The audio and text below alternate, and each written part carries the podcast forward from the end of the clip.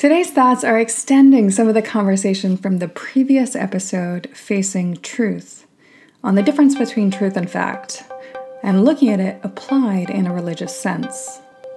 This podcast is a rough around the edges attempt at exploring my mind in hopes that it might inspire you to explore yours. My name is Fontaine, and this is Fox in Thought.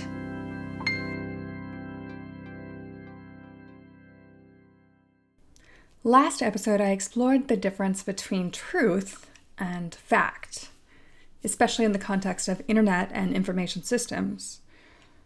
But the idea actually stemmed from a conversation that Daddy and I have been having over the last year or so. He brought it up in the context of spirituality and belief systems, when we may not have fact, but they do often involve a sense of truth. Dad shared that while he was developing as an adult and as someone who identified as a scientist, he only wanted to consider fact. What could he prove scientifically? If it wasn't fact, he didn't find it as valuable. So many people want to make their beliefs and their truths into fact, which didn't sit well with him. The distinction he drew between fact and truth was that fact is applicable to all people, something objective, whereas truth and belief is oriented toward an individual. His definition was the one that was kind of consistent with the one that I've arrived at. Dad recently wrote an email to his three little ducklings, as he describes us kids, and it was after a Sunday church service.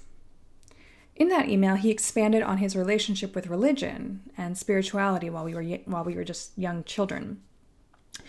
To be honest, my father was never a very religious person to us. We were certainly raised in a religious family and community, but my mom was the primary driver of that. My dad is such a powerful and confident person. Sometimes it was confusing that he let my mom lead so strongly in the area of religion if I ever turned to dad on Sunday and asked, Do I have to go to church? He would respond, Whatever your mother says. In other areas of life, it was a bit more of a discussion, but in the realm of religion, he deferred to her. In the email he sent us recently, he shared the tension he sometimes felt with my mom.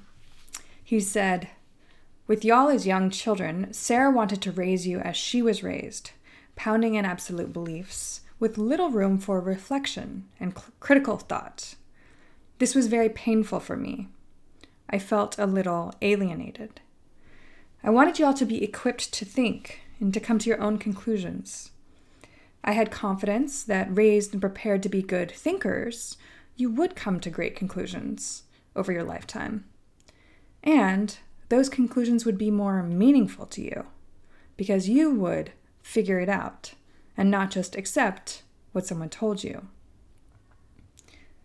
Now, I appreciate the vulnerability and acknowledgement of his own pain and alienation, something that he had never vocalized before, and that hadn't even occurred to me that he might experience.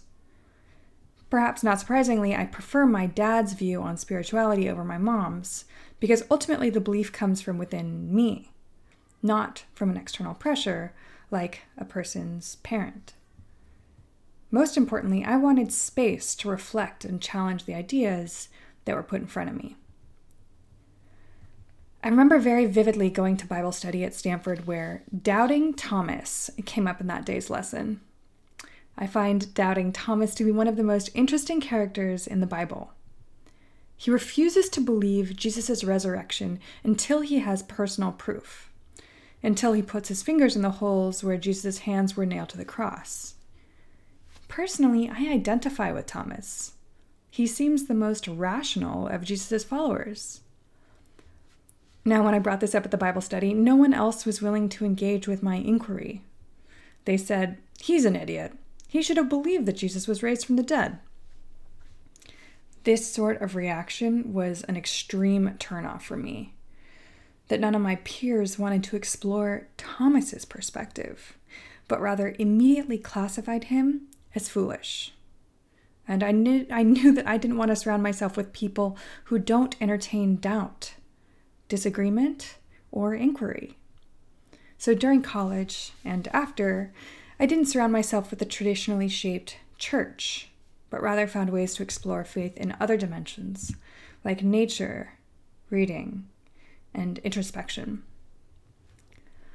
Although I don't participate in the same way with religion that I did while growing up, I am incredibly grateful for the method of my upbringing.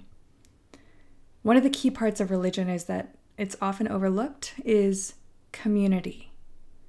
I was always surrounded by a massive web of compassionate people trying to make the world a better place. Whether singing in a choir on Tuesdays, Bible drill on Wednesdays, Sunday school on Sundays, it was a way of getting together with a group of loving people and discussing what you value. And of course, creating a playing field for plenty of gossip and crushing on older boys. Regardless of the religion that people identify with, this ritual of coming together is immense in shaping how people behave in the world. I was always contributing to something bigger than myself, and that gave me meaning.